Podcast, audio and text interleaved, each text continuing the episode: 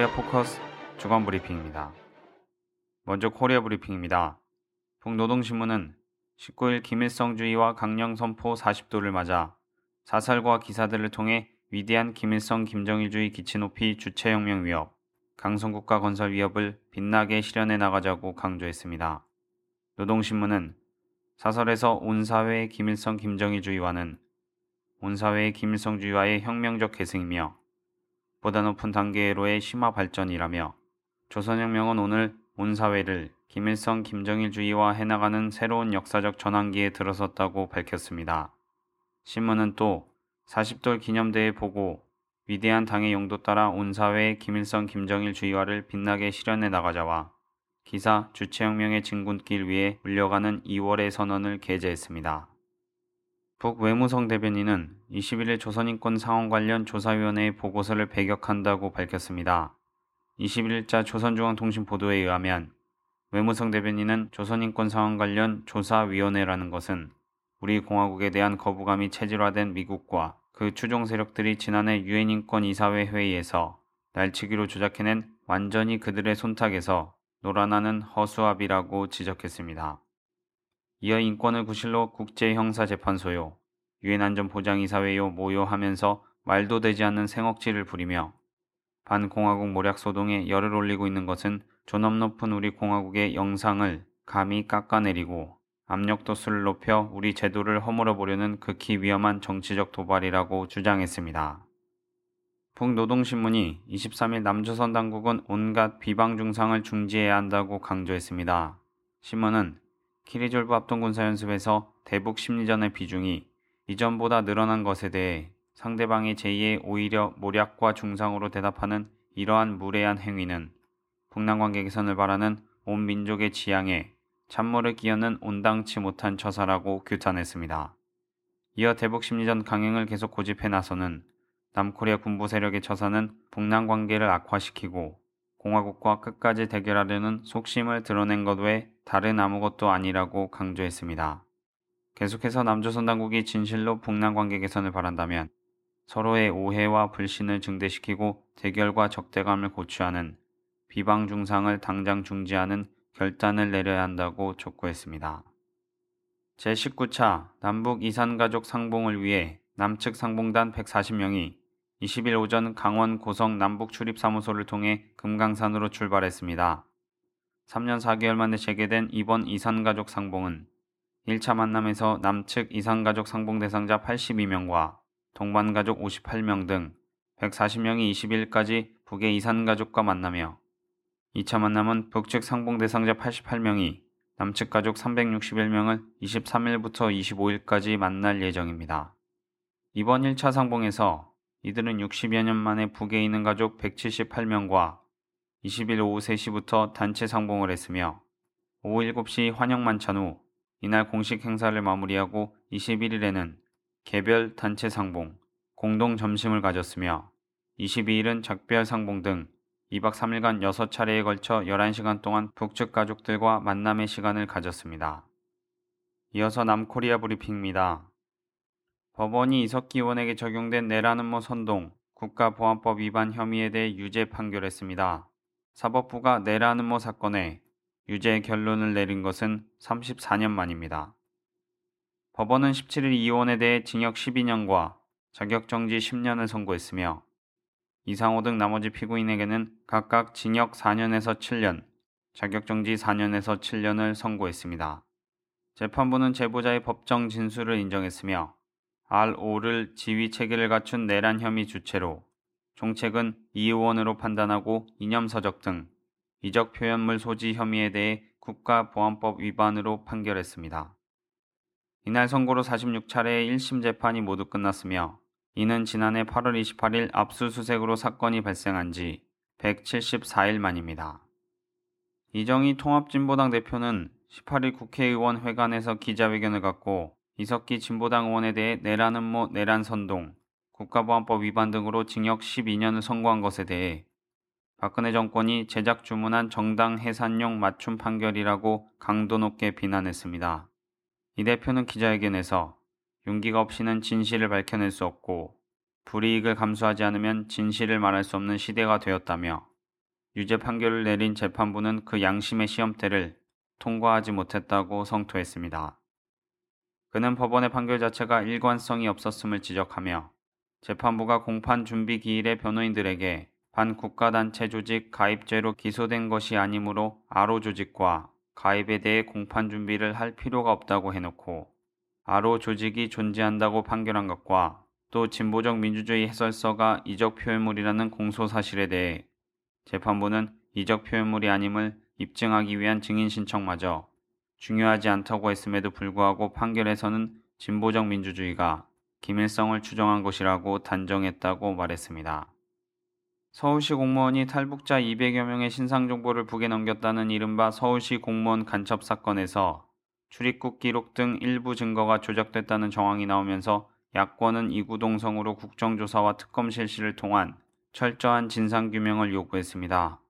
김한길 민주당 대표는 17일 당 최고위원회의에서 외교문건 조작은 유신 독재 때도 없었던 일이다라며 불법 대선 개입 사건에서 드러난 사실조차 최대한 삭제하려던 이들이 없는 간첩을 만들어내는 데서는 타국 외교 문서까지 위조하는 대한민국의 현실이 믿기지 않는다고 말했습니다.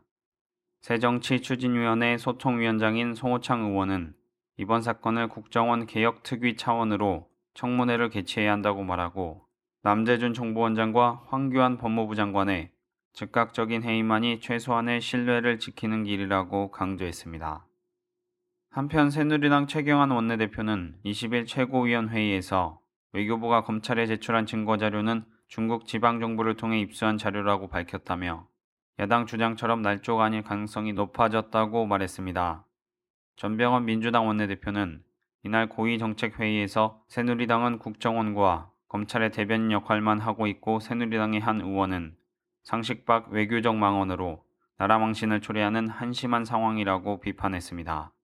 또 간첩 조작 사건 진상조사단장을 맡은 심재권 의원은 내일 외통위에서 선양 총영사관 조백상 총영사를 출석하도록 했다며 위조된 서류들이 어떻게 법원에 제출됐고 국정원이 어떤 외교 경로를 통해 문서를 만들었는지 경위를 조사할 것이라고 말했습니다.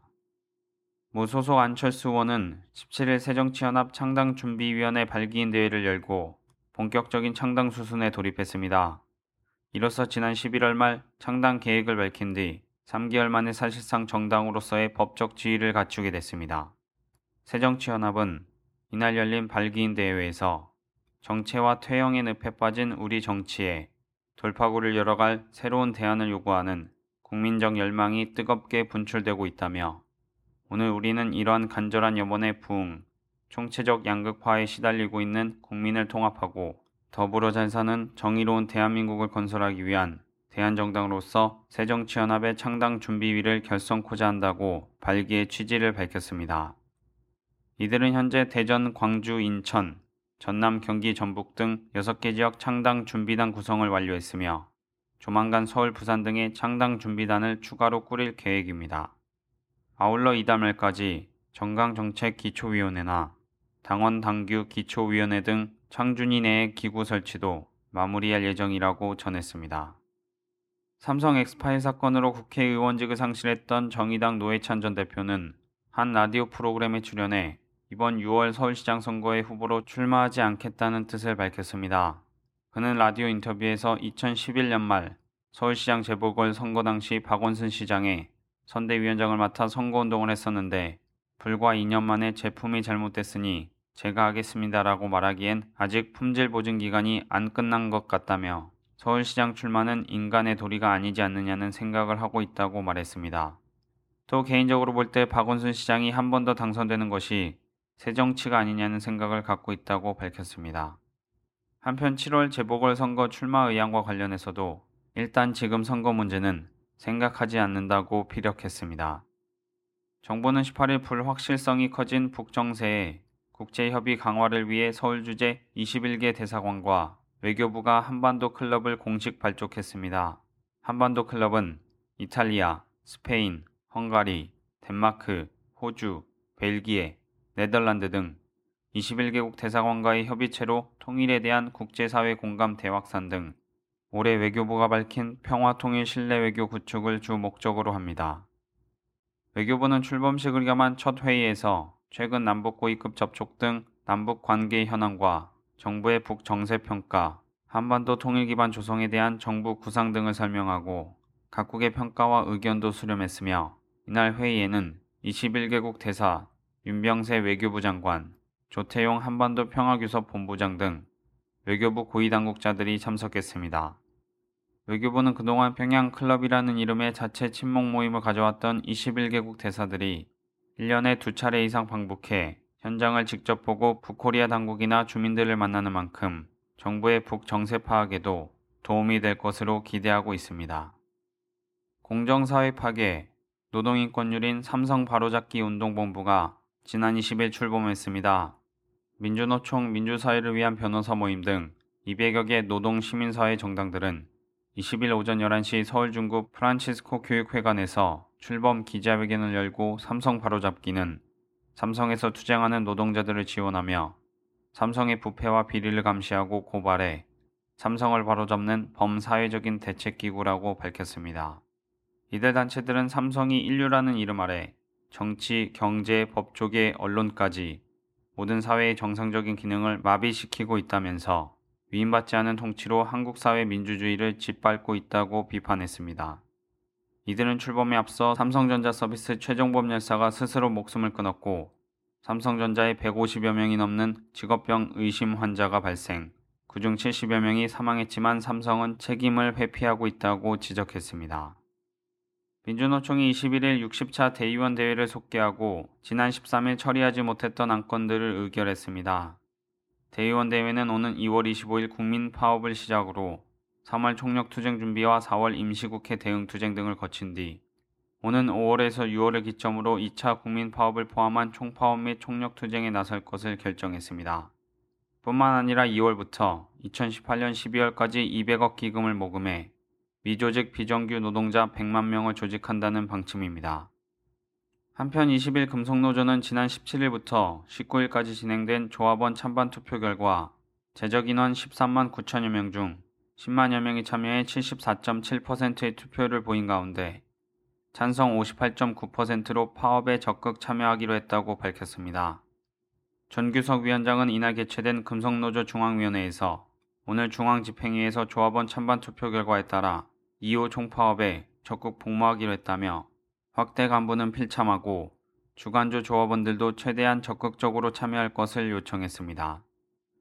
민주노총은 이번 대의원 대회를 통해 결의문을 채택하며 민주노총은 2.25 총파업과 국민파업을 힘차게 성사시켜 정당성 잃은 정권을 퇴진시키기 위해 최선두에 나설 것이라며 2.25 민주노총 총파업에 총력을 기울여 조직할 것, 2.25 국민파업이 실현될 수 있도록 힘찬 연대 투쟁에 나설 것, 2.25 총파업 국민파업을 시작으로 본격적인 박근혜 퇴진 투쟁에 나설 것 등을 결의했습니다. 끝으로 국제브리핑입니다. 유엔 북인권조사위원회가 17일 372페이지에 달하는 북인권 침해 보고서를 발표했습니다. 마이클 커비 북인권조사위원회 위원장은 기자회견을 통해 북 당국과 지도자들이 북국민들을 체계적으로 고문하고 굶기고 살해하고 있다며 나치 정권 하의 인권 유린 상황에 비유했습니다. 인권 보고서는 남코리아, 일본, 영국, 미국 등에 거주 중인 탈북자들의 증언들을 토대로 만들어진 것으로 알려졌습니다. 제네바 주재 북대사관은 성명을 통해 이를 절대적 전적으로 거부한다며 이는 사회주의 체제를 전복시키기 위한 정치적 음모의 도구이며 미국의 호전적 정책에 동조하는 유럽연합과 일본 측이 인권 문제를 정치화한 결과라고 강하게 비난했습니다. 그러면서 소위 보고서라는 것에 언급된 인권 침해는 우리 공화국엔 존재하지 않는다고 강조했습니다. 미국 정부가 남일 양국의 관계 개선과 공조를 위한 노력을 계속 촉구하겠다고 밝혔습니다. 마리아 푸비 국무부 부대변인은 19일 정례 브리핑에서 우리는 한국과 일본이 견해차를 해소하기 위해 대화를 통해 함께 노력하길 바란다며 북한 문제를 비롯해 지속적인 삼국 간 공조가 평화와 안정에 필수적이라고 밝혔습니다. 또 그는 우리는 동맹인 한국과 일본에 대해 공조할 것을 지속적으로 독려할 것이라고 강조했습니다. 하프 부대변인은 최근 아베 총리 보좌관이 신사 참배에 대한 미국의 반응을 비판한 데 대한 질문에 구체적인 답변은 피했습니다. 그러면서 데니얼 러셀 국무부 동아시아 태평양 담당 차관보 등이 남일 관계 개선을 위해 꾸준히 노력하고 있다고 덧붙였습니다. 일본 정부가 해외 자국민 구출 작전에 자위대 무기 사용이 가능하도록 법률을 정비하는 방안을 검토하고 있다고 요미우리 신문이 19일 보도했습니다. 신문에 따르면 추진 중인 방안의 골자는 해외에서 인질로 잡히거나 무정부 상태 국가에서 고립된 일본인을 구출하는 작전에서 자위대가 무기를 사용할 수 있도록 하는 것입니다. 일본 정부는 가을 임시 국회에 자위대법 개정안 등 관련 법안을 제출한다는 방침입니다. 이번 사안은 집단 자위권 행사 용인 문제와 마찬가지로 평화헌법 무력화 논란을 불러올 것으로 보입니다. 아베 총리가 국회 논의를 거치지 않고 내각 결정만으로 집단 자위권 행사를 위한 헌법 해석을 변경하겠다고 20일 표명했습니다. NHK에 따르면 아베 총리는 하원예산위원회 심의에서 헌법 해석 변경에 대한 질문에 내각 회의서 결정하는 방향으로 갈 것으로 생각한다고 밝혔습니다. 아베 총리는 지난 12일 법제국 장관이 헌법 해석 변경을 반대하더라도 끝까지 밀어붙이겠다는 의지를 시사한 바 있습니다. 당시 민주당 등 야당 여당인 자민당 내에서도 위험하다며 이를 비판했습니다. 아베 정권은 정기국회 회기가 끝나는 올해 6월 22일까지 헌법 해석을 바꿔 집단적 자위권을 확보한 뒤 이를 일본 자위대와 미군의 역할 분담을 규정한 미일 방위 협력 지침에 반영한다는 계획입니다. 한편 22일 일본 시마네현이 주관하는 다케시마의 날 기념식에 아베 정권은 중앙정부 당국자 가메오카 요시타미 내각부 정무관을 파견해 파문이 일고 있습니다. 박근혜 대통령 취임 1주년인 25일을 앞두고 전 세계 동포들의 박근혜 퇴진 촉구 시위가 해외 곳곳에서 연이어 열립니다. 시위는 20일부터 뉴욕을 포함한 미국의 주요 도시와 프랑스, 영국, 독일 등 여러 나라에서 동시다발적으로 개최됩니다. 뉴욕 맨하튼에서는 21일 40여 명의 목사, 직장인, 학생 등이 국가기관의 대선 개입을 규탄한다며 오는 25일은 가짜 대통령이 취임한 지 1년이 되는 통탄할 만한 날이라고 주장했습니다. 21일 뉴욕 맨하튼에 이어 20일 워싱턴 DC와 LA에서 시위가 이어진 가운데 3월 1일에는 시카고 등에서 시위가 벌어질 예정입니다. 이번 시위의 물결은 캐나다와 멕시코, 프랑스, 영국, 독일, 호주, 뉴질랜드 등을 비롯하여 일본, 중국에서도 벌어질 전망입니다. 6일 레드카펫 위에 배우들의 화려한 등장, 7일 그랜드 부다페스트 호텔 개막작을 선두로 시작된 64회 베를린 영화제가 10일간 진행된 후 16일에 공식 폐막했습니다. 올해 황금 곰상의 영예는 디아오 이난 중국 감독의 영화 Black Coal Thin Ice에게 주어졌으며 황금 남우상 또한 이 영화의 알코올 중독자 탐정 역을 맡은 주연 배우 리아오 판에게 돌아갔습니다. 여우상은 작은 집의 일본 배우 하루 쿠로키가 수상의 영광을 안았습니다. 황금곰상을 받을 만하다고 평가됐던 그랜드 부다페스트 호텔은 심사위원 대상을 받았습니다. 오마주 부문에서는 영국의 사회적 사실주의의 거장 켄노치 감독의 10편의 영화가 매일 한 편씩 상영됐으며 올해 켄노치는 황금 영예상을 수상했습니다. 한편 남코리아 영화는 포럼 부문에서 영화 10분이 남코리아 청년들이 겪는 불합리한 사회구조의 문제점을 그대로 드러내어 많은 주목을 받았습니다. 1차 세계대전 100주년을 맞은 올해 2014년에 열린 제64회 베를린 국제영화제는 인권 정의, 그리고 사회 정치적인 주제를 다룬 영화와 신자유주의, 자본주의가 지배하는 사회의 어두운 현실을 조명하는 영화들이 많이 상영됐으며 총 3만 3천 장의 영화표를 판매하며 가장 큰 관객을 모은 영화 축제로 최고의 해였다는 평가를 받았습니다. 코리아 포커스 주간 브리핑이었습니다.